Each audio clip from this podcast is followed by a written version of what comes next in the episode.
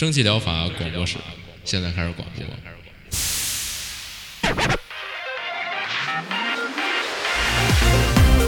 百无一漏萃取最新精品游戏，一游即知，化解日常生活压力。聊尖儿的，聊缺的，就聊你们等着听的。蒸汽疗法让游戏成为您生活的良方。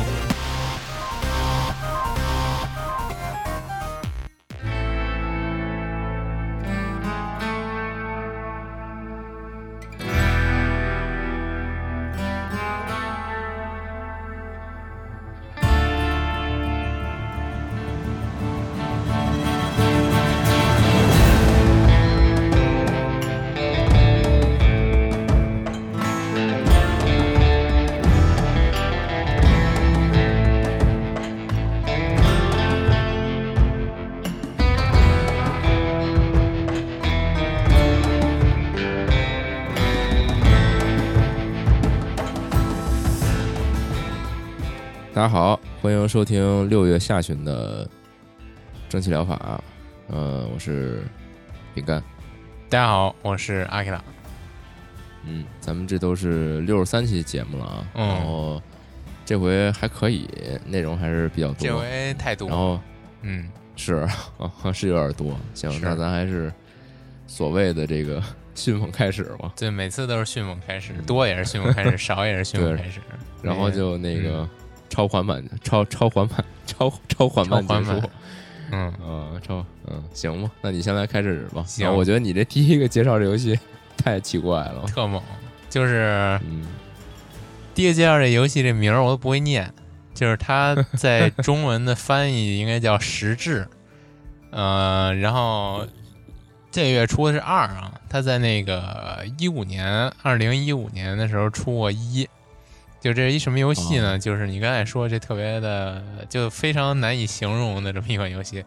那画面就特别的难以名状，就是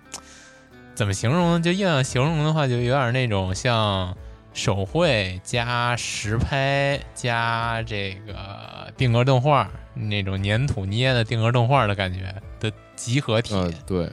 这些角色都像是那种小小朋友瞎捏捏出来那些奇奇怪怪的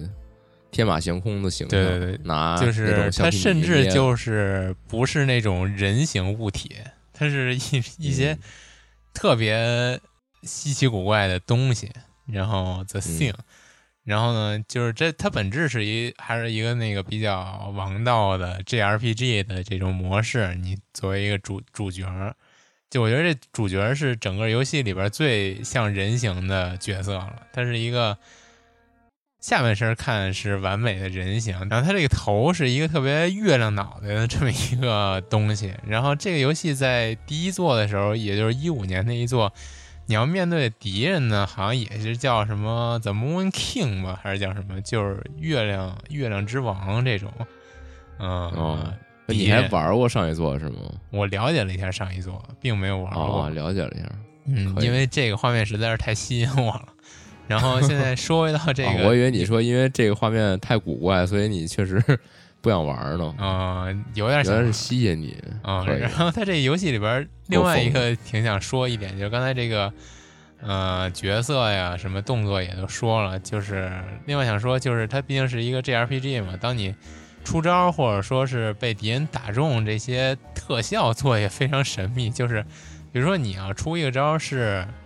屏幕前面真的出现了一个第一人称的实真实拍摄的一双手，然后这双手会做一个动作，比如说给对面一嘴巴，然后这嘴巴就扇出来一个那种一个又是一个特别粘土状态的波浪，然后就打到对面，然后对面那些奇形怪状的小妖怪，然后就都就扭扭捏一下，然后就不行了这种感觉。然后再比如说说你这个 JRPG，你给己方团队加一个 buff，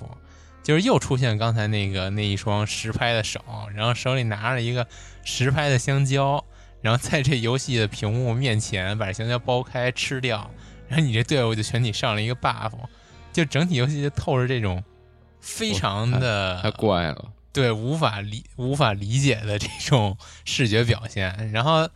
这怪就第给我第一眼的感觉，你刚才说像这个小朋友玩粘土捏的怪，然后我第一眼感觉就特别像，不知道大家听没听过冈本太郎的作品？冈本太郎说你没听过，但是你是不是一定听过这个日本大阪的这个太阳塔？也就是当初那个世博日本世博会建的这么一个标志性建筑物。嗯，这个太阳塔知道你说的那个了，是不是就是一个？一个那个一个圆锥体，然后头上有一个太阳，然后还有两个两个像胳膊一样往外伸着那样。对，然后肚子上有一张脸，然后它其实背面还有另外一张脸，就是这么一个东西。然后大家可以以那个太阳塔来想象，这里边怪就比那太阳塔更怪十倍的那种感觉，就是这种这种方向。嗯，然后整体设定，我觉得就是。你在一个你所完全不理解宇宙规则的平行宇宙里边，然后但是用你熟，刚才也说用你熟悉的那种 JRPG 的玩法来探索这个宇宙的一切，以及这个挑战，最终你需要面对的这么一个大魔王。一代就是这个 Moon King，二代我并不知道你是一个什么故事啊，然后。这游戏因为它这个独特的视觉效果，以及它这个算是比较正统的 RPG 系统，获得了一代获得了好评如潮，然后目前二代也是特别好评。嗯，我觉得就是你如果想想体验这种探索完全未知世界的快感，以及嗯享受这种。王道传统 RPG 的乐趣的话，还是非常推荐你来看一看的。嗯嗯，但是你，我觉得还是先先在那个页面上好好感受一下它这个画面风格。对对，这玩意儿感觉一般人，但他现在特好评如潮啊！啊，我估计可能能能接受啊，特别好评，不是好评如潮。一代是我估计，我估计能能接受这种画面买了的人，肯定。应该都觉得还不错，嗯，我觉得它这画面确实是没什么问题，主要就是它的设定很怪，它画质什么的没什么问题，至少啊，对对对，只是里边这些形象都太奇怪了啊。对，下一个这个不知道能不能激起不少人的回忆啊？这个英文名不读了，忒长了，中文名叫这个《海绵宝宝之争霸比基尼海滩》。这个算是一个比较偏门的游戏，但是好像就是玩过它的人也不算不在少数吧。它是一个零三年出在 PC 上的作品的重置。嗯，我去看了一眼，这这我也去了解了一下他那个零三年一代的那个作品，不是不能说一代，就原版的那个作品。嗯，就确实是那个年代的顶级 PC 游戏的配置。就类比的话，有点像我之前推荐那个《头脑特工队》那种感觉，因为它也是一个三三 D 的动作冒险游戏，然后里边的角色呀，也是刚才也说，就海绵宝宝嘛，非常的忠实原作，然后各种经典角色，海绵宝宝、派大星，然后那松鼠、章鱼哥什么的，就都有。嗯，然后这里边就是说一下，它这个游戏性确实是，好像就看评价来说啊是不错，而且以那个年代的游戏水准来说，在当年给不少人留下了非常美好的回忆。这回这个重置是把之前的那个不光是把之前那个完全高清的重新制作了，然后这回也是加入了。之前可能由于这个游戏体量啊，这承载就画面这些问题，导致删减的一些 BOSS 战呀，然后或者说是一些地图啊，都重置回来了，就是感觉也是非常良心吧。然后目前这个画面怎么说呢？算是咱们现在这个时代比较受大众认可、广泛认可的这么一个画面，中上等的画面吧。结合它这么一个，嗯，三 D 动作冒险的游戏形式，我觉得还是非常推荐玩一玩的。嗯，这个我没看多少钱啊。嗯，你你看过海绵宝宝吗？看过呀，必须看过呀。哦，我都只看过一点点。它是嗯它是里边也是那种就是特别就是怪诞，就是全年龄向的那种动画嘛，就是不同人有不同的理解那种，它是那种类型。哦，我真我真从来没看过我觉得不是，它就是一个啊。青少年向、挺幼儿向，轻松的对对，挺轻松的，哦但是会那他为什么会在在成年人圈子里这么受欢迎呢？可能现在成年人小时候都是看这个长大的吧？哦 哦，这样啊，不是，但是这个海绵宝宝它这个剧情，嗯，我觉得是没有什么隐喻那种，你要自己琢磨才能明白的剧情。哦，它它之前不是那那什么嗯章那个章鱼哥自杀集什么啊，那个不是已经删减了？我觉得那个就是一个噱头，它整体这个剧情来说，我觉得并不是还是以这个小朋友轻松娱乐值得推敲的那么一个剧情。但是呢，他以这个成年人的眼光来看，他也是非常轻松诙谐的这么一个剧情，才导致他这么受欢迎。嗯，也嗯也是吧，然后以及就是你看之前他那个出的那个剧场版，呃做的也是挺挺挺挺良心的。你说你现在成年人难道就不看迪士尼吗？是吧？它就是一个意思。嗯嗯，呃，然后刚才你也说，就是看没我看没看过，我觉得现在看过的人都是从那个当年那个央视译制看的是那个译制版嘛，就是那卡酷中文少儿频道是吗？对对对对对，著名哦那个、对派大星我们去玩吧那个那个译制版，啊，嗯，然后我觉得这是谁个住重置版在深海的菠萝里？对对对，对我觉得这个重置版也，首先它有中文的字幕啊，然后我在这儿想说，就是我看一评论说，我觉得还挺认同的，就是他应该把那个央视那音轨也做进来，就是做一一个有中文配音的版本。它毕竟是非常忠实原作的，我觉得想做有中文配音版本的可能也不是特别难。嗯，我就这么这么推测一下啊，也是非常非常期待能有一个这种中文配音版出现。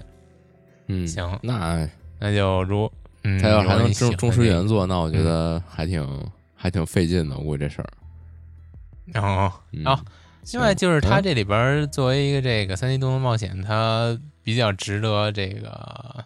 比较受推崇的，就是它这个 BOSS 战做的都相当有意思。嗯，每个 BOSS 也是嗯、呃独具特色吧。OK，行，下一个吧。行，下一个叫做 Almost Gone，嗯、中文翻译叫《忆落秘境》，忆是这个回忆的忆啊。嗯，先读一下它这个游戏的介绍吧。忆落秘境的梦境房间，有人刻意不想让你离开和醒来，光影陷入阴霾，凭借记忆碎片和立体立体回环视角，你将在线索中逐步剥离空荡小镇的秘密。就是他说的也挺也挺神秘的。嗯它这个是一什么游戏？就是其实还是一个密室逃脱的游戏，但是它这个密室逃脱不同于以往的那些其他密室逃脱的是，它是一个一个那种箱庭游戏视角的密室逃脱，就是你在每个场景之间呢。每场景就是一个四四十五度角斜斜下俯视的这么一个呃画面，嗯，就就可有点像之前那个特别火那手游叫什么来着？就那个纪念碑谷呃对对对，纪念碑谷特别像那个，因为它这个也是你通过旋转这么一个箱庭来同时观察这个房间的每个方向。嗯，然后通过每个方向能给予你的信息来解谜。同时，在游戏的之后呢，你还可以在一个关卡中切换不同的场景，在这场不同场景之间互动来解谜，就是这样一个这么一种密室逃脱。然后刚才他这个游戏介绍里边也说了，就是你在这个密室逃脱之中呢，会获得一些比较碎片化的线索。嗯，这个线索呢是有助于你解开这个游戏所呈现的整体这么一个大的故事背景，是就是解开这一个什么故事的一个设定。对，然后我看了一下底下的那个评论，我有点好奇，然后我就简单看了一眼，然后发现，嗯，其实他他这个还是那种，就是他这故事本身是一个特别黑暗压抑的故事，嗯，然后在不同章不同章节里边给你描述了，就是这个这整个一个黑暗压抑的事件的一个前因后果，以及每个人在这其中的一些故事。嗯，就是发生在这么一个小镇的故事。对，就是一个一个家族的一个小故事，反正就是比较沉重，嗯。但是，但我看评论好像说，嗯，很多人觉得这个吧有点俗，就老整这哦个 大沉重，老整这个大黑暗哦。这块的。但是，但是就是说解谜本身很有意思，但是这个剧情吧，就对是他这个，略微有点老套，嗯。哎，剧情其实一开始就是那种比较经典的，由一个 message 给你引出来的，你接下来要跟随这个信息去探索嗯到底发生啥事儿。就是你爹给你留了一个，就一句话叫“来树屋吧，你在那儿会很安全的”，就没对了，就是非常这么一段神秘莫测的话。然后你就通过来这个树屋的路程中，然后解谜这话到底蕴含了什么意思。然后刚才你也说了，它这个游戏的解谜过程非常有意思啊。然后我刚才也大概描述了一下，那它这解谜、解谜、解谜呢？刚才我说了，就是它需要在这个各个不同的场景中来回切换，同时呢，每个场景你还有各种角度来互相的看，然后这就导致就是玩家确实需要一定的这个空间想象力与方向感，不然就可能会。嗯，容易迷路啊，或者卡关呀。但是如就是你对这方面有信心的话呢，还是不难。就是它整体这个解谜的难度，主要就体现在你需要有一定的空间想象力上。然后，如果你比较有自信的话，这个相信你还是能顺利的通关这个游戏的。嗯，然后具体的这个对于故事的收集呢，我因为也没玩，我也不是很确定。嗯呃，可能是以以以一些这种隐藏要素的形式来提供给你的呀，这就说不好了。然后你对故事感兴趣的话呢，就是欢迎你来自己体验一下。嗯，然后刚才你也说它是一个这种比较阴暗的剧情啊，但是它在画面上我觉得并没有太表现出来，它有点像那种 嗯比较 low poly，但是颜色非常的鲜艳明快。的这么一个颜色，嗯，对，它它整个那有点像之前那个个游戏里，你嗯不看，你抛开它那个故事，感觉就是那种很轻快、挺很舒适。对，呃，也很轻松呃休闲不是轻快，就是比较治愈，对，治啊愈休对闲，对，对，它就是它那用色有点像之前那个 Bad North，啊，是，嗯嗯，大概就是这么个感觉。嗯，行，那就下一个了啊。对，也可能是因为这种稍微有点割裂，然后大家觉得略略略有不太协调。嗯嗯，行吧，下一个吧。嗯，下一个，下一个就是一个提嘴的小品式的游戏，它叫《深夜渔夫》。为什么说这个？就是主要觉得它这个画面挺有意思的，它这画面非常的深夜渔夫，就是嗨，就是有点像白说。有点像什么呢？有点像那个之前在节目里推荐的那个《水蜜如酒之地》啊，的感觉、的感觉，就是嗯也是那种用 low poly 啊，以及一些非常神秘的用色打光啊，给你营造出一个如梦似幻的夜间海面，然后天上只有一轮明月，然后你借着这个明月呢，划着你只只双桨的小船，船上也没有灯，然后与另一个小船相遇，然后人与人之间的交流完全因为是深夜嘛，看不见脸，然后大家只能是看见一个大概轮廓，嗯，然后只能通过这个互相之间的语言呀，然后动作呀，得知对方是一个什么人，他想要你干什么。它整体的这个游戏的剧情呢，其实就是一个深夜渔夫和一个偷渡客之间的故事，然后这个流程也不是很长。它其实不是一不算是一个游戏吧，它那个比较属于一个互动的小说，视觉小说，互动视觉小说。嗯嗯，对。嗯，大概就是这样，而且它比较短。目前我推荐它，其实还是因为它免费。对啊，就是 可以，毕竟免费嘛。然后下回这种免费的，你就得空你就你你就点开你玩一下，估计可能一个小时它也就它也就结束了。确实，它这个好像确实是不到一个小时呢。是这种一般，就是它一个多小时就过去了。嗯，但是这好像没中文，就让我非常的学学习望而却步。学习学习，深夜渔夫出去聊天，他能有多深奥的对话呀？肯定都是比较生活的。是是是，这这可以。结果在海上就是对着吟朗诵诗歌，那你根本听不懂。这是辱骂啊！说意大利语。下一个，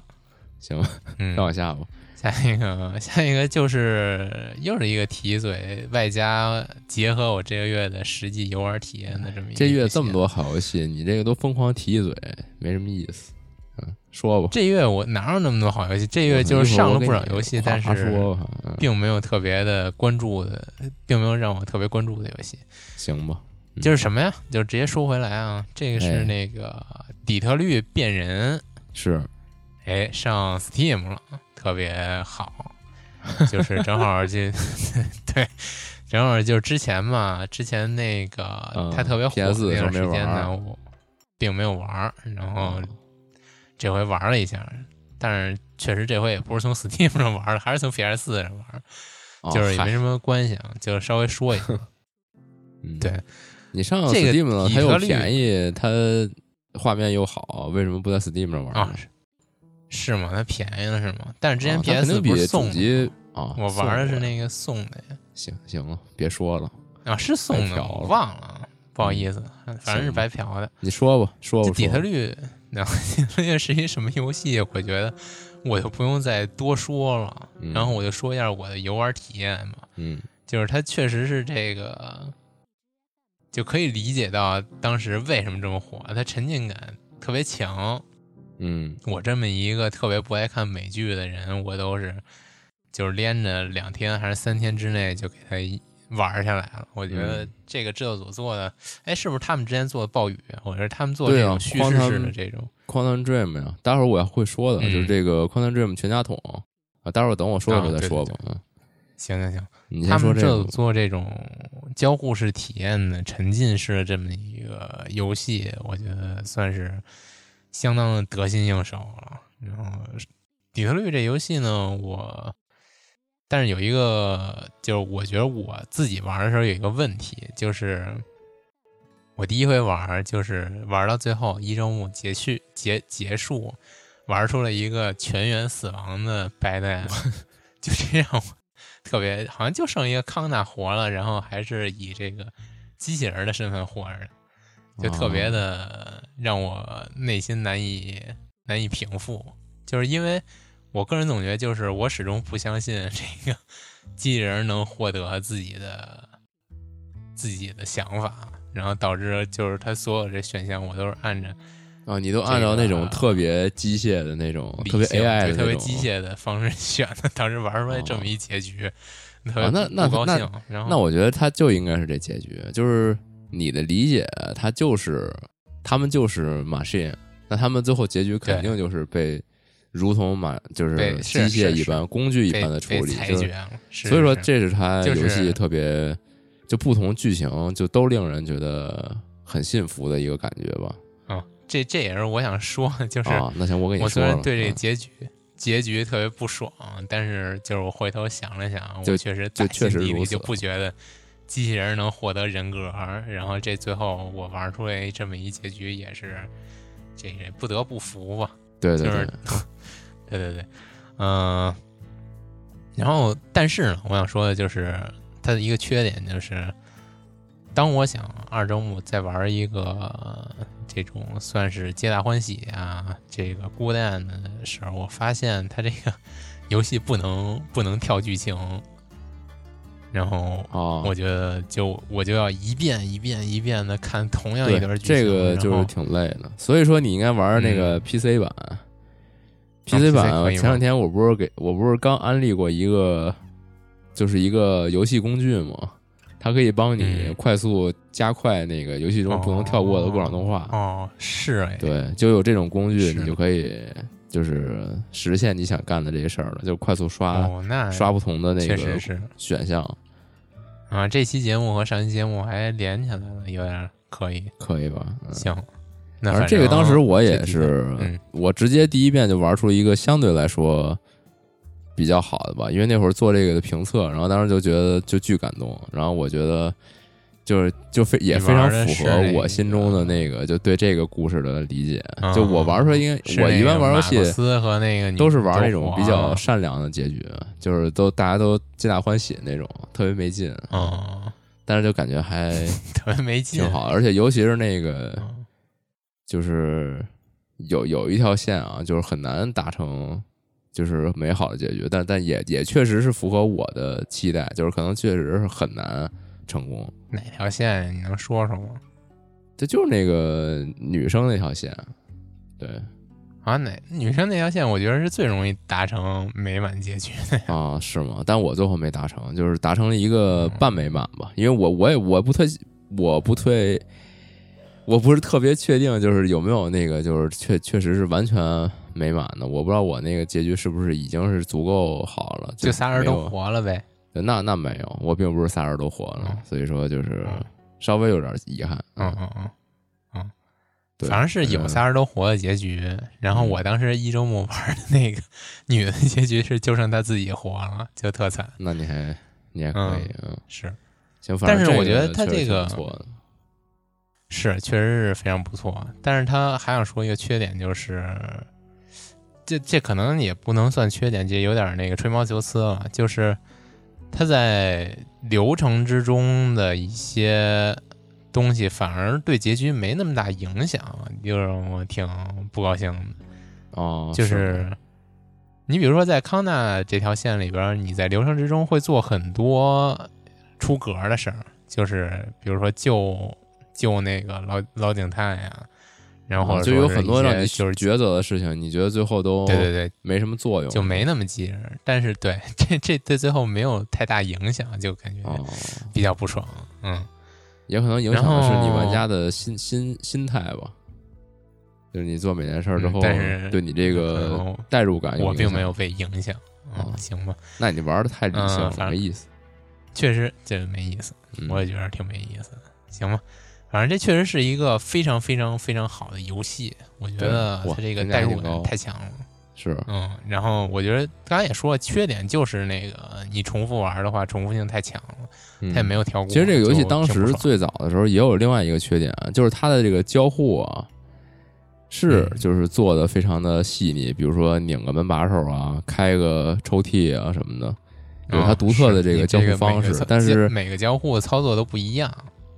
对，然后但是那会儿也被吐槽，就是这玩多了之后就有点烦，就是你到已经很后期了，然后还要我哎呀拧一下摇杆儿，然后再点一下，然后才能开这个，就就有点疲疲劳了，就是。嗯而这就有点那什么了，有点挑硬要挑毛病了。嗯，也有可能吧。反正这个嗯你要觉得很有意思啊，嗯我推荐你看一个英剧，叫《真实人类》，真实人类是叫 Humans 吗？对，叫 Humans，、你看过看过是吗？嗯啊，那行吧，就是嗯我觉得还挺好看的。嗯，对，就这个哎跟这个基基本上就是故事完全一样嘛，就是啊，对对对，嗯，但但这种其实 AI 变人什么的这个话题来回来去，其实都都都就都是都是那几个事儿啊，我觉得就是底特律挑的吧，也不嗯能这么说。行吧，那就哦嗨，没有，那这样吧底特律是最后一个出现的，你不能嗯让说是是因为他所以有前面的呀。嗯，行，那这就这样啊。我我我，那我这个月推荐的就差不多到此为止了。然后这个月并没有玩游戏，看了一个那个《隐秘的角落》，真不错，哦嗯，是什么呀？电影是吗？就是国产电视剧十二集，哦，嗯没没没没听过，对不起。嗯，特你你你现在怎么？太太好你不是在日本，就是也不出门，没什么事儿，为什么你还不玩游戏？天天跟家睡觉是吗？我怎么没什么事儿啊？我嗯有事儿啊，你有什么事儿啊？你有你有什么事儿儿还不能说？算了，对，不能说，嗯行吧，那嗯那就换到我了。嗯，咱就接着你这说啊，就是刚才不是说那个底特律，他那个开发商是那个 Quantum Dream 吗？是他们的这个全家桶，包括超凡双生，包括这个暴雨，其实去年的时候就上 PC 了，那但不过他们是独占 IP 个一年，所以说是为什么这两天就是一口气都给上到 Steam 上，就是因为独占期过了，然后就顺势就都卖到 Steam 上面了。然后目前来看，在 Steam 上他们重新卖了以后，就是买的人应该还不少，然后评价也挺多的。这这三部目前都是特别好评，嗯，然后暴雨和超凡双生也算是 Quantum 呃 Quantic Dream 他们之前以的那个非常有名的作品啊，这两部。对对对然后如果在评价上来说，我我印象里好像说这个暴雨和超超凡双生要比那个底特律还要高。我觉得好就底特律这个当时底特律这个出的时候，当时说是觉得有点下滑了，就不如以前那个剧本那么有深度了。嗯，对，就有点儿平，但但但前两部那个应该还是挺厉害的，而且他们嗯现在卖的特别便宜，包括它还在打折，然后好像就六十块钱一一个，这基本卖的就是一个独立游戏的价格了。这个可都是相当于是三 A 作品吧，这个基本上毕竟都是 PS 三时期的作品了，对，但是你它这个？故事还是很好啊，所以说嗯是如果之前那个 PS 三时代没玩儿，或者说是也没 PS 三的话，现在可以很很方便在 Steam 上就是很便宜的玩到啊，可以、嗯可以尝试一下。对，然后除了这个以呃，除了这以外，上一期节目咱们说那个 EA 大量登嗯录，这期节目还有啊，还有更多的内容，包括像是《泰坦陨落二》，然后还有这个死亡死亡啊，《死亡空间三》。嗯我记得好像是不是《死亡空间》前作本身就在 Steam 上有，然后还有一个就是这个 A Way Out》逃出升天、哎这几个都登录到这个 Steam 上，然后其中嗯。这个《泰坦陨落》反正也是一个非常不容小觑的这个射击游戏啊，它的整个这个故事还有它本身的这个玩法，其实是其实就像他们现在就现在那个 Epic，哎叫什么来着？就那个你想说什么呀？就就前两天，哎我靠，突然间，Epic 英雄还是还是叫什么？嗯，是是叫 Epic 英雄吗？就那射击吃鸡那个，我突啊吃鸡那个，啊吃鸡，我突然间我怎么突然间傻了啊？嗯，哎，不叫 Epic 英雄吗？啊，算了，不是就叫反正大家应该都知道啊。嗯，就那个，就是，嗯对，那个不就是说是就是拿泰坦陨落的那个这个构架去去改出来的一个游戏哦吗？是吗？嗯，对，反正就是有点像吧，反正应该也算是用了很多以前的这些元素，然后就是玩做出一个新的。哎，是吗？我说的我有点拿不准了，算了，这这事儿跳过吧。哦，嗯，然后然后你像那个《死亡空间》，死亡我我之前说过啊，我不玩恐怖游戏，但是我之前不有一段时间做那个数据库什么的吗，就那些那个游戏的那个资料库，然后我就那会儿要就是得得稍微了解一下这是什么嘛，我不能，但是这个恐怖游戏经典作品我也得给它做进去，所以说我就查着 wiki 啊，还要查着一些这种文字的资料，把整个这个《死亡空间》的故事我看了一遍，就我相当于又看了一遍文字剧本儿。然后就突然觉得克苏鲁的小说什么？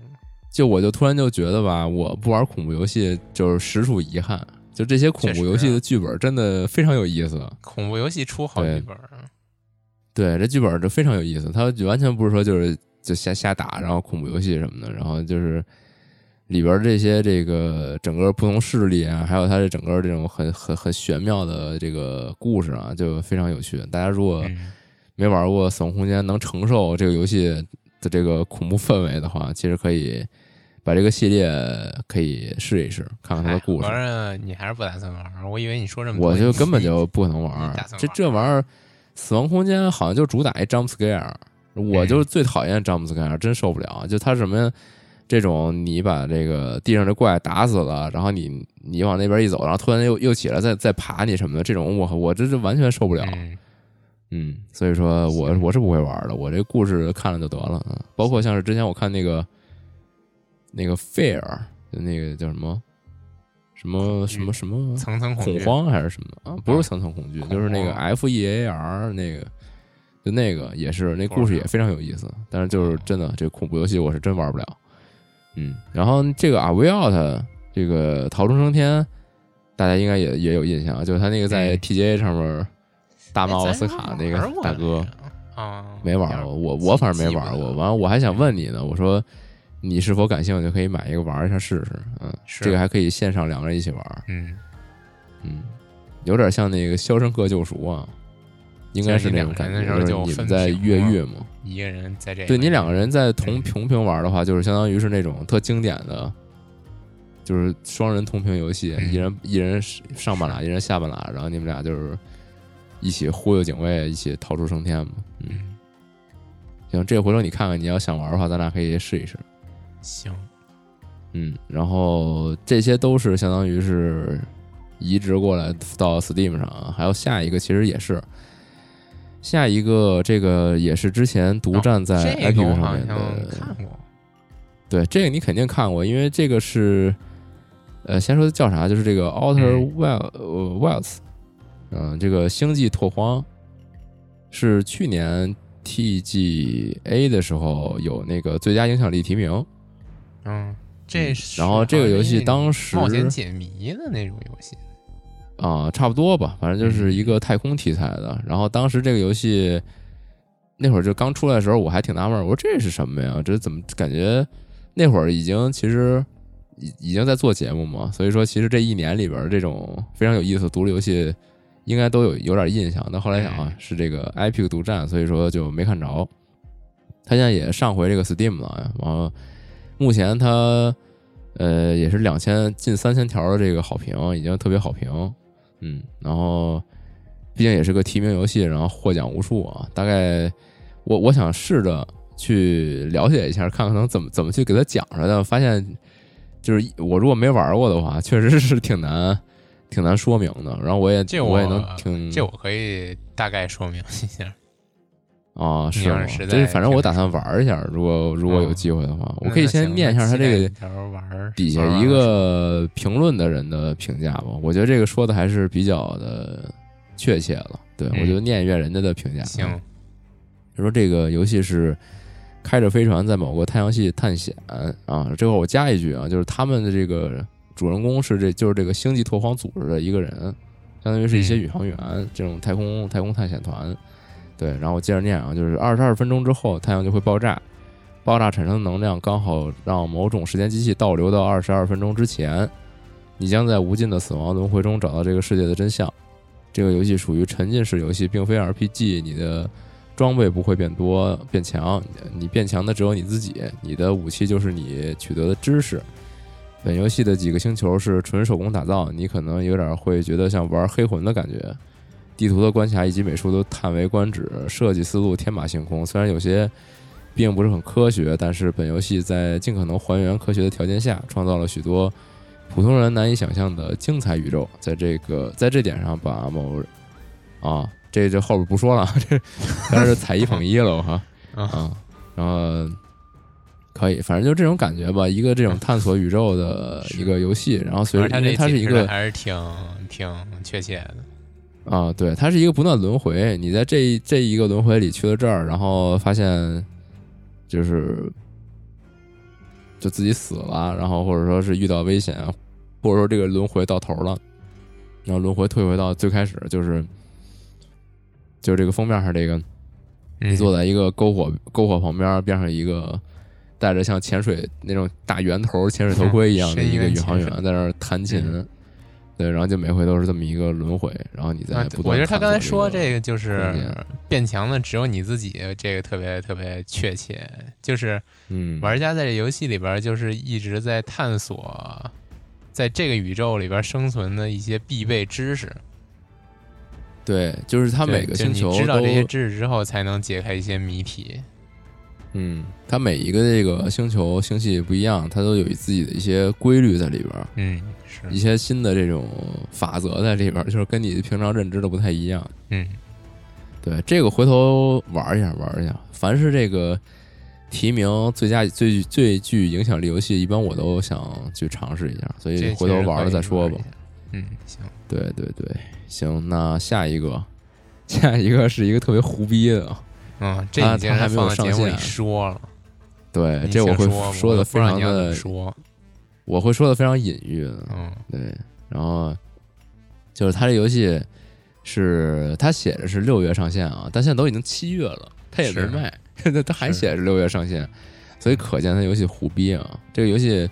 叫什么名字呢？叫 Cockhead 啊，大家可以这个类比一下这个 Cuphead 茶杯头。哦对，这个游戏里边呢，就跟茶杯头的风格很相似，就是它是那种手绘的画面，然后人物的 这个，我觉得呃你这么说有点误导误导玩家听众嘛？啊，他除了角色以外，场景都是很可爱的手绘画面，可以吗？没有，就他他跟茶杯头的那个手工，啊，手它不是那个橡皮呃橡皮管的那种嗯嗯橡皮管的那种画风，它就是一个比较可爱、比较比较卡通的手绘画面。嗯，对，然后它也是一个横版的一种动作冒险，然后打起来以后，敌人的那种就是出出，比如出现敌人的节奏，然后还有那个敌人随着韵律在晃动，然后配合着一个优美的的一个爵士乐的背景，在游戏中跟你进行互动，跟你进行战斗，这种嗯感觉是有一点茶杯头的那种那种韵味在的。行，对，但是这个，但是这里边的角色呀，这个就非常的十八禁。哦你主人公是一个大胆就，嗯，嗯行，这个这个游戏介绍完毕了。行，对，然后你还可以碰到一些其他的角色，其他角色也是不同形状、大小的这等就，这类的嗯器官，对，以及一些那个 pussy 之类的，嗯，嗯行吧，这个是不是也得逼掉啊？嗯，嗯，行，反正就是这么一个特别胡逼的游戏，大家可以回头看那个，就那个头条文章里边挂的链接吧。那个行大家感兴趣就进点进去看一眼。行，行，那个未成年人就不要点进去看了，好吧？嗯，咱们这节目其实未成年人就不要听了啊，不然还得老收着。嗯，行，下一个，下一个是这个，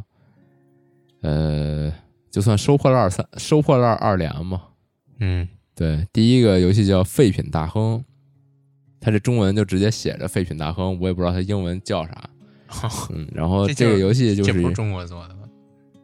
呃，应该不是吧？我也不知道。嗯，看着不太像，嗯看他这个风格就就像那种老美做的游戏，对对对，就他这游戏就倍儿粗糙，里边这些建模都像是那种建模套餐，一买一百块钱买一大堆模型那种。是，然后这游戏是什么样呢？可能是，嗯，啊，就是那种自带的原始包里边有什么瓶瓶罐罐啊、桌子椅子什么的。壶什么的，嗯对，然后它这游戏是一个什么呢？就是说你去承包这种旧仓库，然后这些仓库里边有什么垃圾破烂儿、什么废品什么的，就都送你了。但你呢是一个这种旧货寻宝家这种感觉，就是你买一个大谷仓，这谷仓里边可能停了一破车，里边有点什么瓶瓶罐罐啊，有点什么小装饰品啊，有把什么乐器之类的乱七八糟就扔里边，全基本全都是报废的品。然后呢，你的目的就是在这些破烂里边挑挑拣拣，把一些这种看起来还有价值的东西拿出来修好它，再把它拿到那个就那种拍卖市场去卖。嗯对，大概这个游戏就是这么一个循环。然后你你卖来卖去，然后换来的钱再去再去承包新的一些仓库，然后拿到嗯那个、就是拿到更多的废品，再去从废品里挑挑有价值的东西。对，可太励然后它整个这个、嗯整个这个修缮的过程啊，它也是让你自己一点点手动弄。比如说，你看这上面这个东西要撬掉，你可能就得啊找一工具过来，哎，把它给起钉子起掉，然后给它抹平，然后怎么怎么弄，然后卖再卖出去。有的人可能是一些收藏家，他觉得哎这个小罐子不错，然后这个小旅行箱非常别致，然后他可能就买了之类的。对，为什么我推荐这么一游戏？就是对这么一个感觉好像并不是很没什么我我喜欢游戏风格的一个游戏，就推荐过我这这多因有为我喜欢游戏风格呀！啊，我喜欢这种游戏吗？我我觉得你你我啊，好吧，嗯，行，那那也可能嘛，嗯对自己认知不是很清晰。不是很足，对，就是之前之前我那个有有一有有几天出差的时候啊，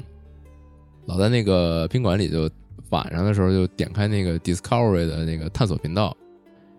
探索频道不老播一些这种有主题的一些节目嘛？而且就像像这个探索频道，现在经常就是一播播好几期，就一口气儿给你把这节目的这个一季什么都恨不得都给你播完了。是，尤其是在那那天他就出差，就是去去旅游的那种电视节目里边经常有。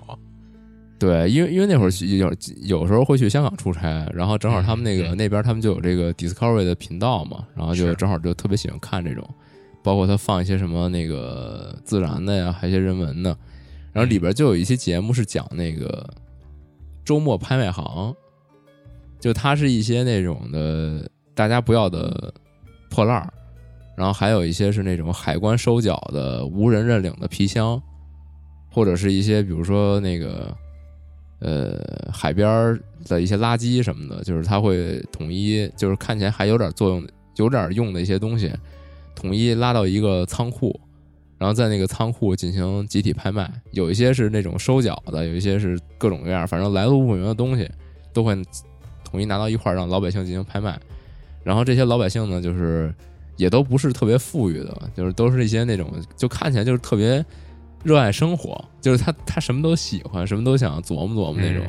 然后就一块儿拍卖，就是这几个人。还那跳的是他那个意思？故事啊，就差不多吧。就他那故事还特别跌宕起伏，就是说，就他里边，比如说今天有一这老哥说，这老哥今天我一定要拿下，就是一定要拿下一个旁边这哥们喜欢的，就他们之间还有一些这种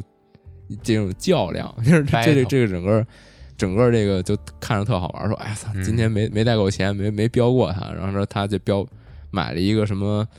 写着什么 Internet 的一个灯箱，然后自己倍儿美，花好几百刀，也不知道为什么。嗯，说我就缺这么一灯箱，说我修车铺我就要给它挂在最顶上，就那种特别 特别美式的那种，就是你也不知道为什么他就想要这个，他就想搞一这个。但但那个节目里边有有一个环节特别有意思，就是他们去拍卖那些。就我刚才说的，就是无人认领的皮箱什么的，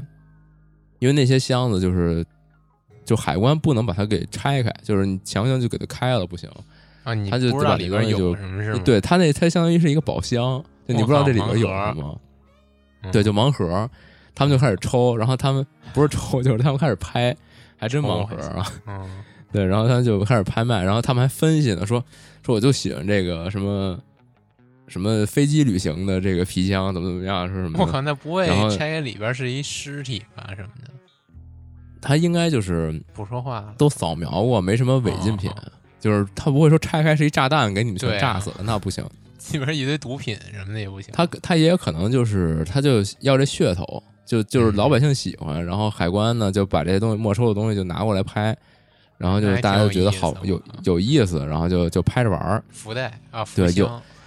有了那个，就是就他一开开箱子，然后就花了什么什么几百，就是一一二百刀买回来大皮箱，他觉得特好，结果一开全是脏衣服，就是就他巨失望，然后就感觉就失败了。还有那个就是一开发现那里边全是全是成人读物，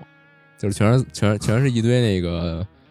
那个 Playboy 什么那种赚了，然后他就说我都赚翻了，说这这一箱子卖我能我能卖好几千刀什么的，是。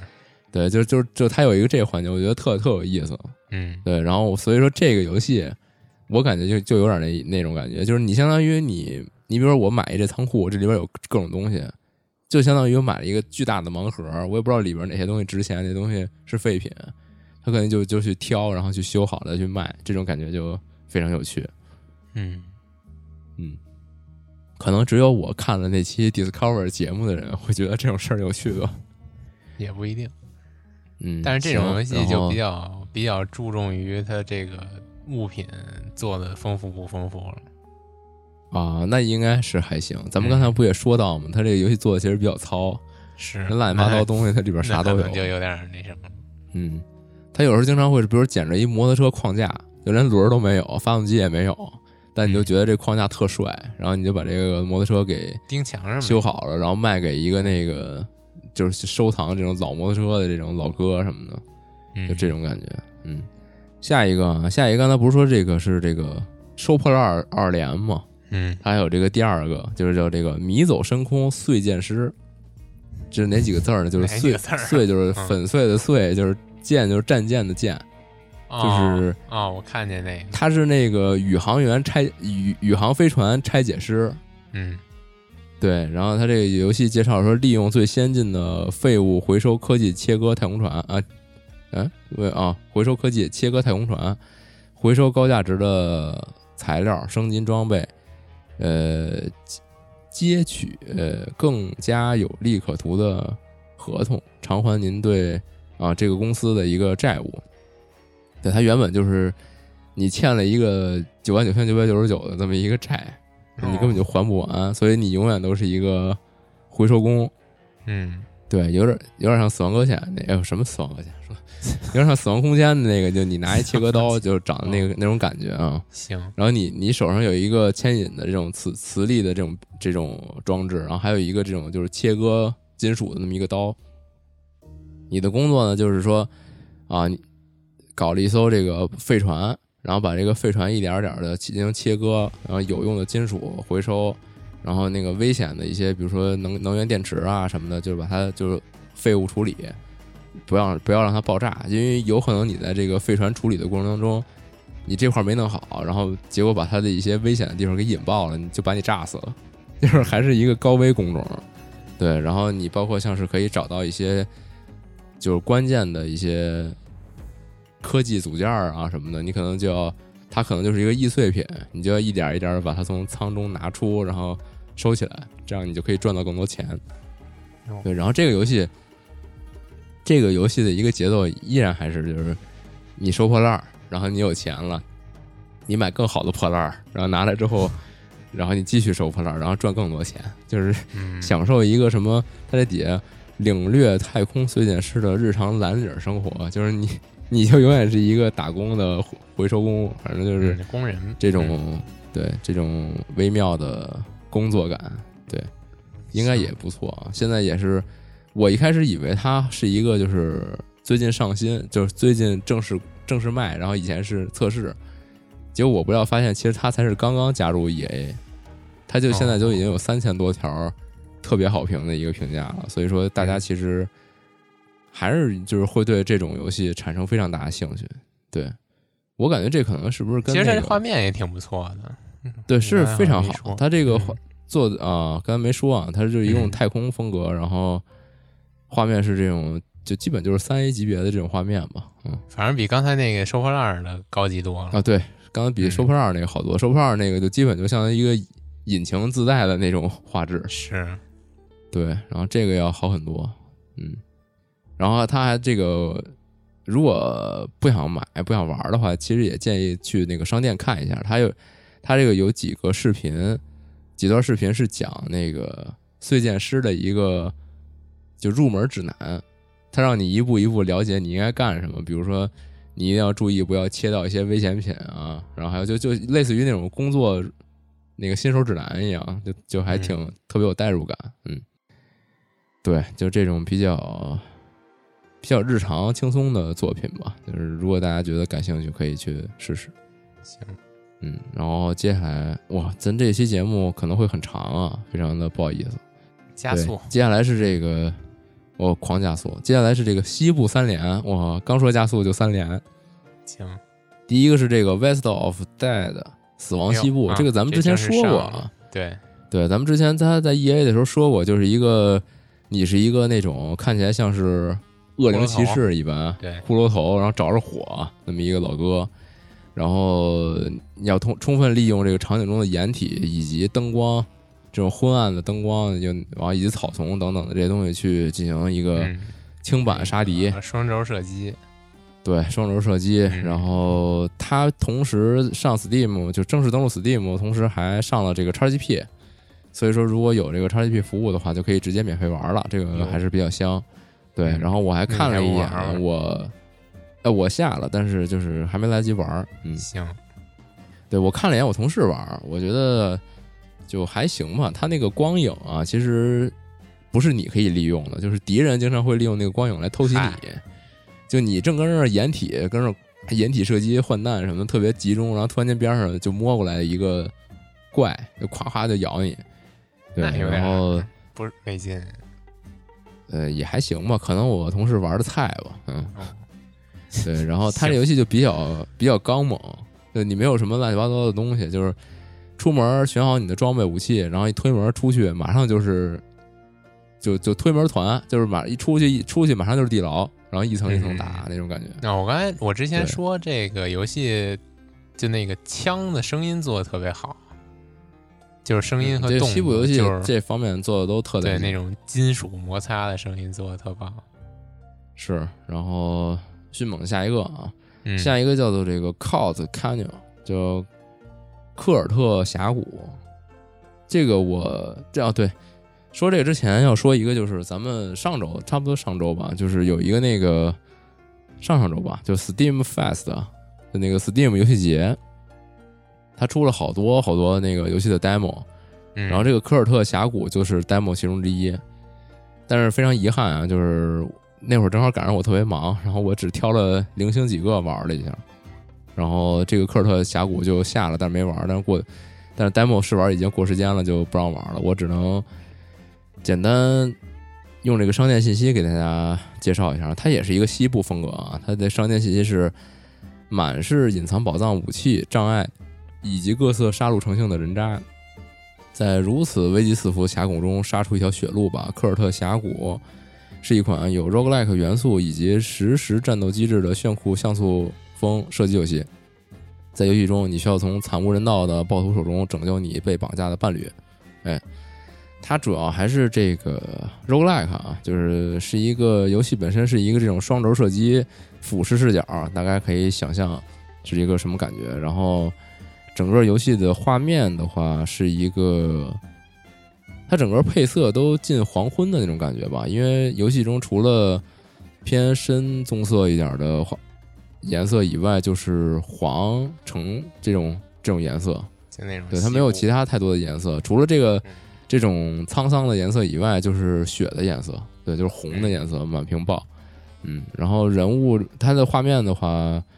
人物是那种就是偏三头身大小那种感觉，也是一个比较比较袖珍的那种小人儿，对。但是它整个的这个战斗节奏以及这个给你的这种就武器那种开枪之后的反馈那种感觉还是可以的。而且你像刚才不也说嘛，说满是隐藏宝藏武器这些在地图里边，你也可以，你不光是可以就是杀人，然后可能有一些比如说营地啊，然后有一些箱子啊，你在里边捡到弹药。捡到新的枪支等等的这种，嗯，但是我这个没玩啊，就是有机会我看能不能玩一下。但我感觉最近 排这期节目有点多。你说每个游戏都想玩一下，对，但是但是其实我这期也有我玩过的啊，这个不是都瞎掰的，对。然后行，这个时间关系啊，再赶紧往下了。第三个就是这个《赏金骑兵三》，这个要着重推荐一下。这真是太太棒了！这是我这这个真的是属于我非常喜欢玩玩的一个作品了。但是，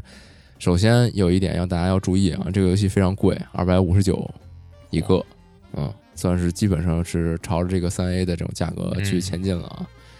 嗯，基本上 Steam 上面你能买到这种三百以上的游戏，其实不是特别多，我觉得是。对，然后这个游戏是一个这个赏金骑兵三。它的那个组就是做影子战术将军之刃的那个组，就之前那个和风那个策略，对，就是那大哥的口诀酒，嗯，就是那个，就那个幕府幕府的那个题材，你是忍者，你是忍者，还有一个武士，然后还有一个老头什么的，就那个潜入的，对，但是其实本质就是这个盟军敢死队这个主题，对，然后底下底下有人评价就比较。逗趣啊，就是说，盟军啊不，皇军啊不，西部敢死队真香，就就这种对。然后这他不是《赏金骑兵三》吗？他的这个初代作品其实都已经早在二零零一年了，然后他的二代作品也是二零零七年左右，所以说其实没能有机会玩以前的作品啊。既然他这个续作已经出了，他就咱们就踏踏实实玩这个最新作就可以了。他故事大概讲的就是一个特别西部的一个故事，因为啊，刚才不也说嘛，就是前一段时间有那个 Steam Fest，然后它的这个 demo 也在那个 Fast 里边，所以我有幸玩了一下。但他这个 demo 非常的鸡贼，待会儿可以简单给大家说一下为什么这么鸡贼。对，这个游戏就是那种，呃，算是同步实时策略的那种那种游戏。对，大家如果玩过那个影子战术的话，可能比较了解。就是首先你可能在关卡中操纵的不止你一个人，然后你可能要面对的敌人就是他可能会有一些巡逻呀，会有一些这个放哨啊，然后你你的这个战，你的这个。就游戏关卡中的这个目标啊，基本上就是寻找一个特别合理的路线去闯关。甭管是说你要杀掉关键人物，还是要越过这个区域，或者说你要拿到什么东西，基本上就是你在布局这整个一个关卡，你要是怎么分配你的这些角色。嗯，你像是他在这个第一关这个一个教学关，就是讲述这个主人公的一个回忆，就是他和他父亲。他和他父亲到了一个看似是一个匪帮据点儿，然后你，你当时那个主角还是一个小孩儿，然后他也不能跟别人打架，他有一个技能就是投掷硬币，然后让别人分心，然后配合他父亲的一些策略，然后你你来这个吸引敌人的注意力，也就算是一个很简单的教学观吧，教你敌人的视野呀，教你去隐藏敌人的尸体啊等等这些这些概念。对，然后你像这个故事正式开始以后呢，其实是这个主人公是就那个小孩已经长大了，然后是以一起这个火车劫，就是这种火车大劫案为这个开头，就是这特别西部、特别经典的这种。是，对。然后你在这个火车劫案当中呢，呃，又认识了另外一位叫做医生的一个人，他可以有那个，他是一个狙击手。医生是吗？啊，他名字我记不住了，我就只是玩了个 demo，这谁记得住啊？行，啊，但是他他他的这个身份是一个医生，但是那应该是引号的医生啊，因为他是用那种给别人扎针儿，然后谋杀那那种，能明白吧？对，明白。那本质到底是不是医生，这也不知道，可能是一个用来隐藏他杀手身份的一个一个这么一个身份啊。然后他是一个狙击手，然后跟你的这个。可以使用飞刀的这种侠客，这种这种这种风格又不太一样，嗯。然后那个医生就会扔那个大哥的口诀酒，就往地上扔一个他的那个医生的那个医生的背包，就夸他把他自己那个大包，就那种特别那个时代的那种那种包，然后扔在地上，然后有就会吸引到别人过来看，然后他一打开那个包，那个包里边装了一个装置，可以喷出一阵那个毒气，然后令他致盲什么的。就这种，对，然后游戏中也包括像是，呃，在影子战术里边就非常的有策略感的那种，就布局环节，就是你可以在，你可以按一个键，然后让整个游戏暂停，然后你现在就是进行布局你的这个人物，你去这儿，我去这儿，然后你在这块儿进行一次狙击，我在这块儿把他把这个人悄悄按倒之类的，然后你再一点就执行。然后所有人就按照你刚才的这个计划，就推进你的这个你设计的这套战术。就说你虽然是只能同一时间控制一个人，但是你可以你可以提前把这个战术排明白了，然后让他们一起行动。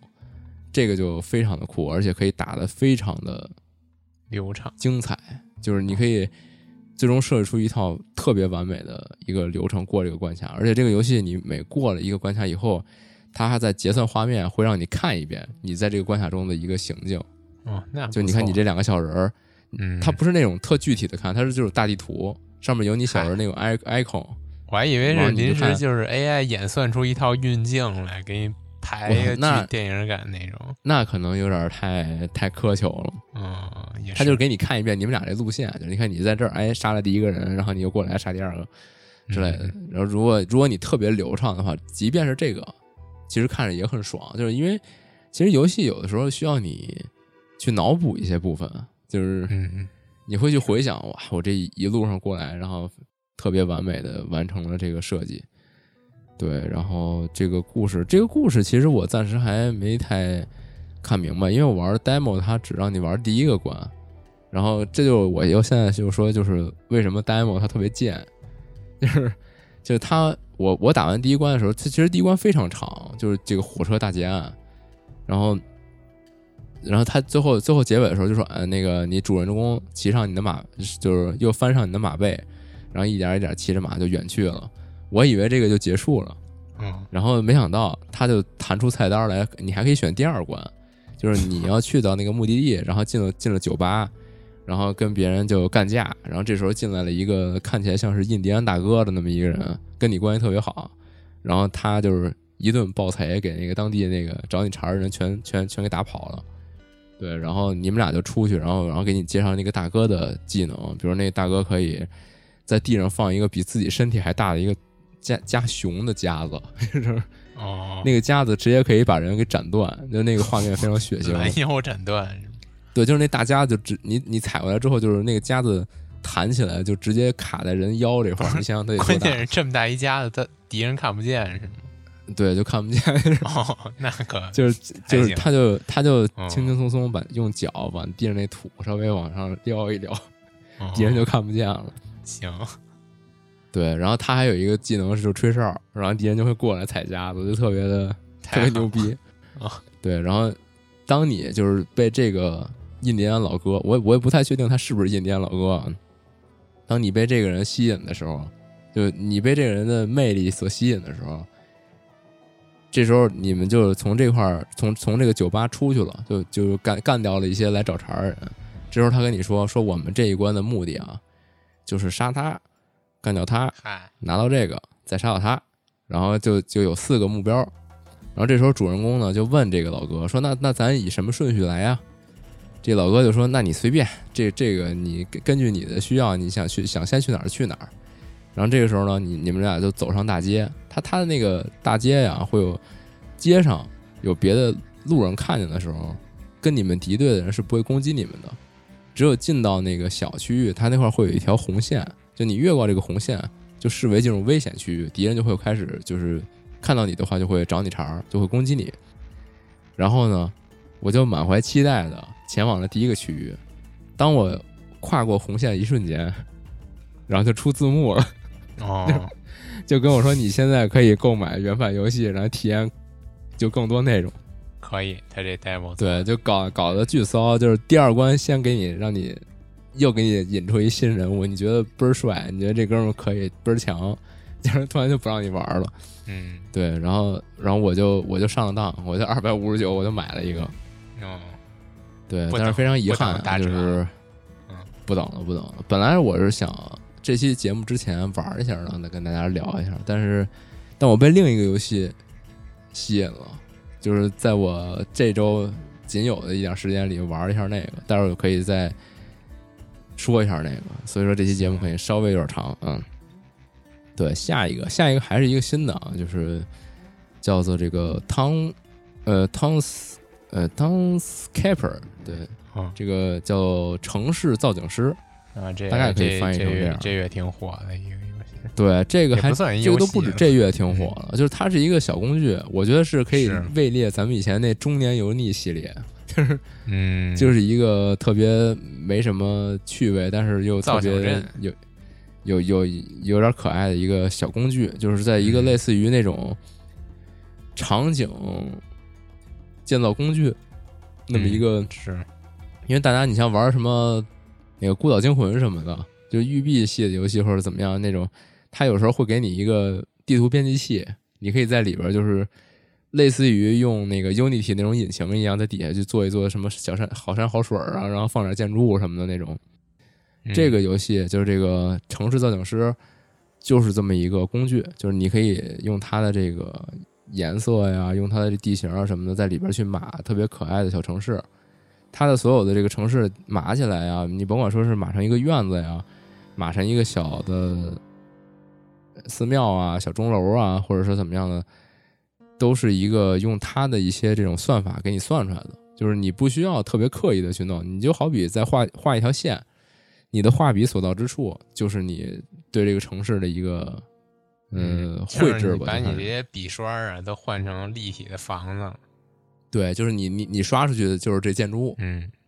你如果刷一层就是一层地，你再刷一层可能就是一层，然后你再往上刷，它这个建筑物就越来越高。是，而且你可以再取消它。如果你取消它，可能就变成一个镂空的状态。比如它我觉得大家可能都看过之前有 GIF 什么视频的，这这对这个这个我其实说实话，我在国内的，你比如微博什么的倒是没怎么看到过。但是它它它这个游戏之前在推上特别火啊，对，就是我几乎就是可能两三个月之前我就看那个制作人在推上发这个游戏的开发进度，嗯。对，就是他经常会自己在那画几个小房子，然后底下人就好多人说：“哇，他好可爱呀，什么什么时候赶紧卖，赶紧就巨响。”然后说什么你，然后他之前把那个一个小院子，就是一个几个房子点点点点点成一个小院子，然后底下就有人说：“哇，你这个小院子点成之后，你不得有点什么特别效果吗？”然后他就说：“那我加，我往里加。”然后那个院子点满了以后，会有一些鸟语花香的效果，就是你的院子围围圈上以后，会有鸽子从里边飞出来。就就就特别可爱清新，然后你像他在那个，而且他特别那个制作人感觉特别自豪的一点是他做了一个碎裂算法，就当你取消一个你点出来的建筑物的时候，它会变成好多小块儿，这些小块儿掉就是会特别随机的往外崩溅，那感觉就是就越发可爱。就如果地上有就是地上是水的话，它就好像你把一个小的的。小石头掰碎了，怎么撒在水里一样，就每次都不太一样。嗯，而且你点那些小房屋，或者说把那个小房屋就卸掉的话，还会发出这种，我学一下，我不知道能不能录进去，就会发出这种这样的声音。嗯，行，录进来了。这声音能能录进去是吗？就这种这样的声儿，嗯嗯，就非常可爱。总之就是，然后花花绿绿的，你可以。你可以选择不同的颜色的房子，然后就好像你在用不同颜色的画笔在那儿画这个城市一样。对，一个小工具，非常可爱。完了已经，呃，我看一眼，多少钱啊？我好像记得二十六块钱啊。那那其实说实话还还行吧，就是你就二十六块钱买一乐还可以。对，而且有这底下好多评论都在说，就是能不能加入一些就是这个可以把我的这个。模型导出的功能，就是我在里边建了一个非常可爱的模型，然后是不是能拿出来用在别的地方什么之类的？这个说不定他以后如果能把这个东西做的话，我觉得应该印出来挺好。我觉得这应该也算是一个挺不错的工具吧。就是比如说我是一个布景，就是做游戏设计的或者怎么样，我可以拿它作为一个基础嘛，然后在它之上我再去我再去勾勾画画再去修剪，其实非常的方便。嗯。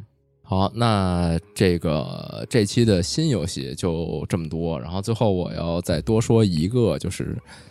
上期的时候我不是介绍了一个那个 Clay 的 Grift Land，就那个欺诈之地，不说了一个那游戏嘛。然后那会儿我说我说我期待已久，然后但是有点遗憾它是卡牌，但但但我但我这周玩过以后啊，它这卡牌设计的真真真好玩。对，就是我简单给大家说一下大概的感觉啊。呃，他这个游戏大概讲的一个故事，就是说这个主人公叫做萨尔，他是一个猎人，赏金猎人。然后他他以前他的父母是，就是这个叫什么海贼湾还是什么，就是有这么一个半岛这么一个区域，他们以前都是这块的劳工。然后他的父母也。嗯，就也被逼无奈吧，被当地的这种恶霸就把这个他的孩子就卖了，卖做也是卖做劳工。然后他的父母以前也是因为受到非常大的工作压力啊，然后就被迫被迫去挖矿啊什么的，就死在了这个矿场上。然后这个主人公呢，就是一路非常，呃，他就逃走了。然后逃走以后，就是经过自己的努力，然后。变成了一个赏金猎人，然后还清了自己身上的债务，然后于是等到了这么复仇的一天，他就回到了这个这个游戏发生的这个舞台，这这么一个半岛，来刺杀当地恶霸的这个头叫做 c a s h l 嗯，然后这个故事就这么开始了。然后你的这个全程呢，就是说，他这个卡牌玩起来就是卡牌构筑嘛，有点像就是。它的核心啊，就是跟之前那个杀戮尖塔其实差不多，就是只是说杀戮尖塔是一个相当于有一个路线图不断往上走这种感觉，但是这个游戏呢就更更灵活一点，就是它是在一张地图上去选择你今天要去哪儿啊，你今天要去帮谁啊，你要你要完成这个任务或者完成那个任务，它变得有更灵活一点，但是它其实本质上还是一个就是线性的一个游戏过程。呃，然后你每天呢，就是你你到了这个地方，然后这个酒吧老板是你的老朋友，然后你跟他去接任务，他介绍你认识当地的不同的商人，然后你你的后期呢，这个主人公的故事，你还会去认识当地的海军，你会去认识当地的这个土匪，然后这个两方势力呢，都给你提供了一个刺杀凯什奥的一个机会，就是在这个游戏的第五天结束的时候。会有一场拍卖会，这个拍卖会呢，是当地的一个就是宗教组织会来会来和当地的海军达成一个，就一条新的对于这个奴隶啊，还有对这当地的这种劳工制度的一个法律。但这个凯什奥就当地这个恶霸，他的利益会极大的受损，所以说他一定会出来搅乱这个拍卖会。于是，你这个主人公萨尔就希望能够有机会潜入到拍卖会之中，然后就是在拍卖会上报一箭之仇，就杀了凯什。所以这个故事说这游戏一共就五天是吗？对，这游戏一共就五天，但是其实你一开始玩的话，你在两三天的位置上可能就会死，就很就是一开始会很难。但随着你不断的轮回、不断玩，它会解锁更多的牌库，会就是有更强的卡牌你可以抽到。所以说就。就会变得更简单，而包括游戏对于你这一直轮回有什么解释吗？没什么解释，就死了就再来。嗯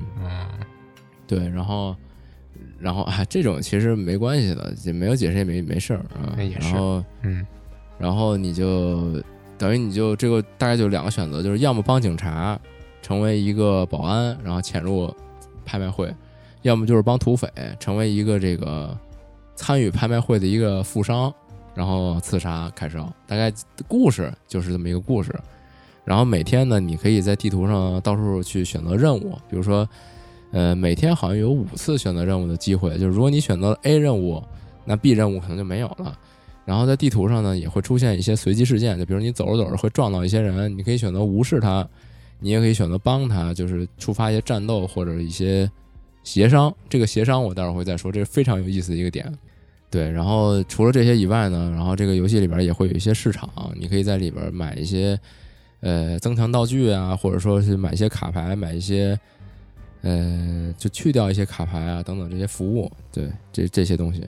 然后那你再说回到这个游戏最核心的部分，就是它它怎么玩儿，这玩儿非常的有新意。它首先它存在这个传统卡牌冒险的这个玩法，就是这个战斗。你像就是你开场了，敌人有几个人，你有几个人，然后你抽几张卡牌，你有几点行动点数，然后你的卡牌会有一些效果，比如说，呃，打几点伤害，然后可以抽一张牌呀，可以给别人去上这个出血效果呀、重伤效果等等这些这些战斗的部分，它在原版人物的这个故事中其实没有什么特别的亮点，就是它比如说像是它有连击点数。还有弃牌、有抽牌、有防御值等等这些这些概念，这都特别的常见吧？你像是一些呃，咱们之前就是陆陆续续见过的这些卡牌构筑的冒险游戏，其实里边都有这些东西。对，然后但是它特别有一点特别有意思的一点是，它这个游戏可以嘴炮，就是你可以说服别人。但说服的过程是什么呢？不是说像是那个像这种传统的。呃，美式的那种 RPG，就是你点一些选项，你只要数值够了，你就可以把它说服。它也是一个战斗模式，你有一套专门的一套卡牌是这个协商的卡牌，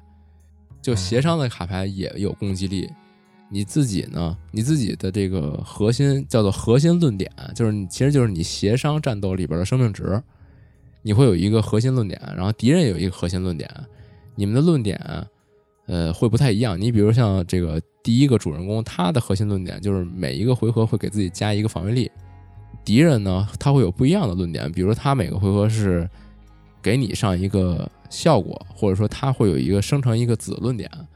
这个子论点会作为一个小的一个一个一个小的，类似于他就造了一个小生物，在他在他身体周围转圈儿，然后你可以你可以通过。哎呀，这个其实很难形容啊。大家如果是听我说完了之后，玄乎的。听我说完之后，对感兴趣的话，可以去尝试。说白了就是，嗯，我我可以打出一张牌，然后在我的这个两套牌组呗，一套是对你的协商，一套协商也是一套牌组。但至于这个，就是刚才我说那个小生物转着你转圈儿，其实可以简单理解为就是我打了一张状态牌，这张状态牌永久在我的卡池中生效，除非你用你的一些就是你的协商卡牌打出来以后，把我这张状态牌给杀掉。就我招了一随从，说白了就是，嗯，对。然后不同的状态牌呢，又会有一些他自己的属性，比如说他可以让别人呃更容易受伤，他他每回合可能会打别人一下，或者他可以每回合给你提供防御力等等的这些。等你打到就是中后期的时候，你的套路建立起来以后，你会会发你会发现你这边就会有各种各样的论点，就是这个这个他真的就模拟的很像两个人在辩论。那你说的这这套系统跟他这游戏叫《欺诈之地》，是不是也有点关系？对，应该吧，因为现在大家都管管这游戏叫“嘴炮之地”，就是你玩起来就会有一种感觉，就是因为它战斗部分特别传统，就是它战斗部分，你如果很喜欢的话，其实你完全可以玩《杀戮尖塔》，但它有意思就是有意思啊，它可以，它可以，它这个嘴炮这个部分非常有套路，就是它它这个里边又又分两种。风格就是，比如说像主人公萨尔的话，他有两，他这个协商牌里边有两个方向，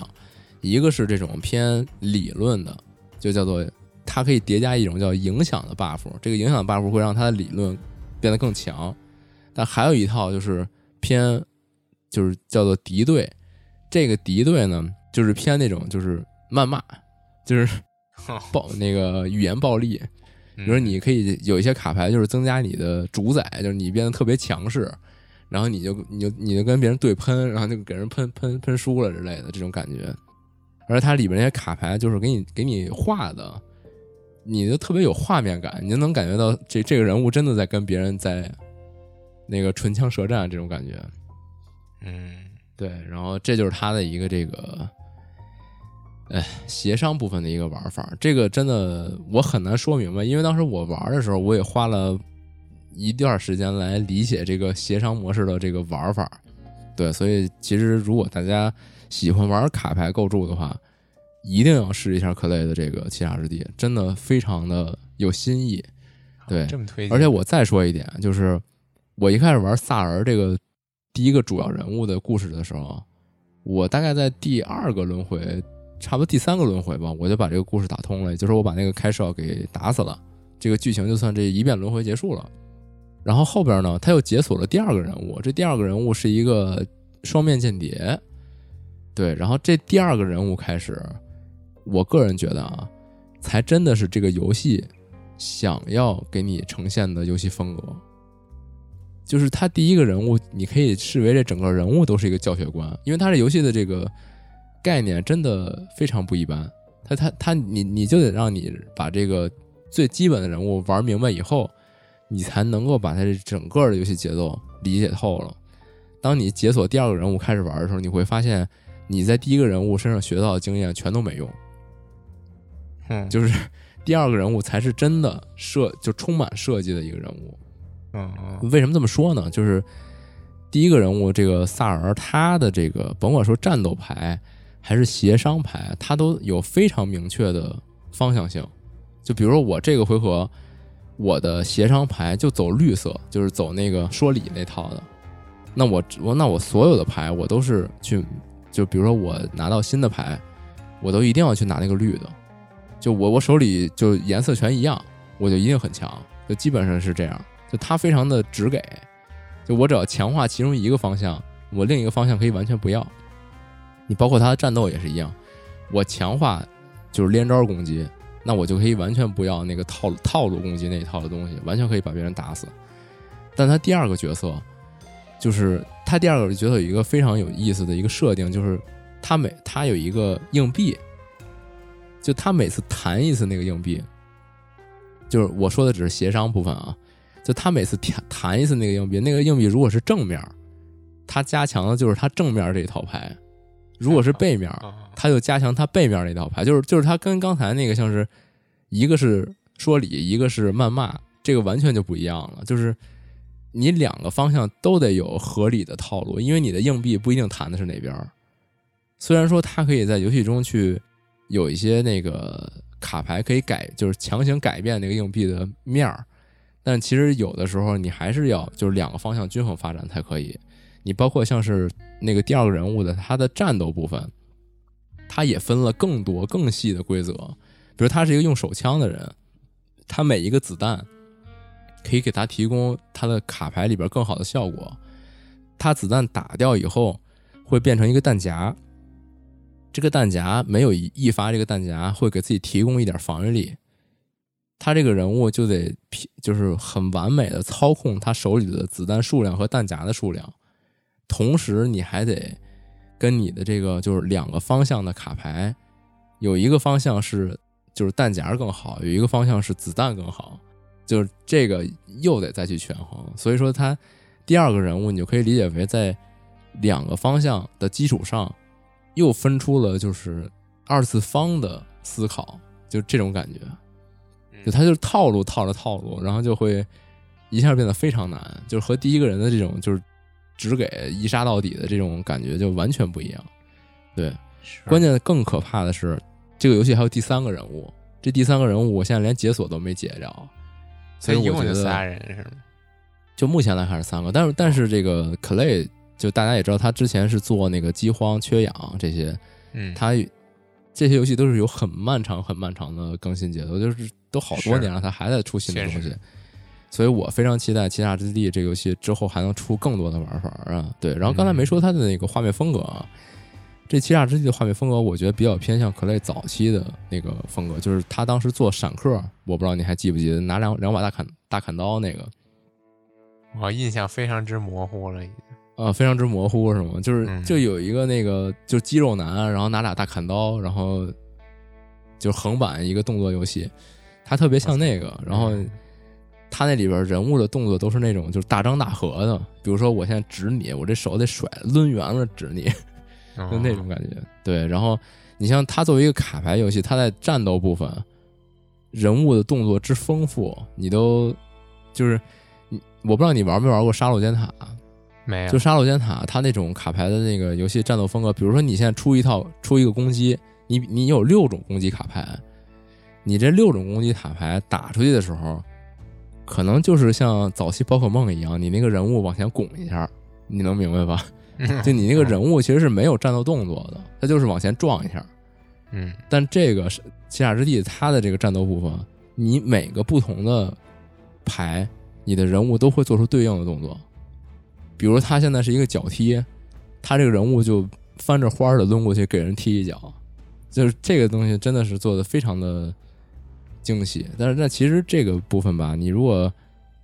你被他更出色的就是战斗设计这些东西去吸引掉，你反倒容易忽略，就是他其实他其实画面做的还是很好，美术做的很棒。对，所以就我已经夸到这份儿了，我觉得是大家如果感兴趣的，一定要去看一看。对，行，反正喜欢卡牌的肯定得看看呗。对，我觉得不是，我觉得它它本质上是一个。RPG 冒险游戏就是卡牌只是一个方式，对它还是嗯比较有传统味道的一个作品。对，行行，就不要因为你就是我从来不打卡牌游戏，所以我就不想玩它。但它其实是卡牌，只是它的一个呈现手段，它的这个核心并不是像就咱们想象的那种卡牌那种游戏的感觉。对，可以。好，那那咱们今天这个还有剧场的节目就大概到这儿。我嗓子已经不行了，嗯，行，说的还是比较激动，因为确实非常好玩，嗯，是看行，那嗯，下一期希望你能够玩一点啊，多聊聊。现在我看这录节目这电瓶啊，没有玩了，下期对，现在我看我这个录节目这个电瓶啊。四分之三都是我这个剧粗，就是只有四分之一是我非常平静。真的四分之三，四分之三。嗯嗯，行吧，那今天这个节目就差不多了，那大家拜拜，拜拜。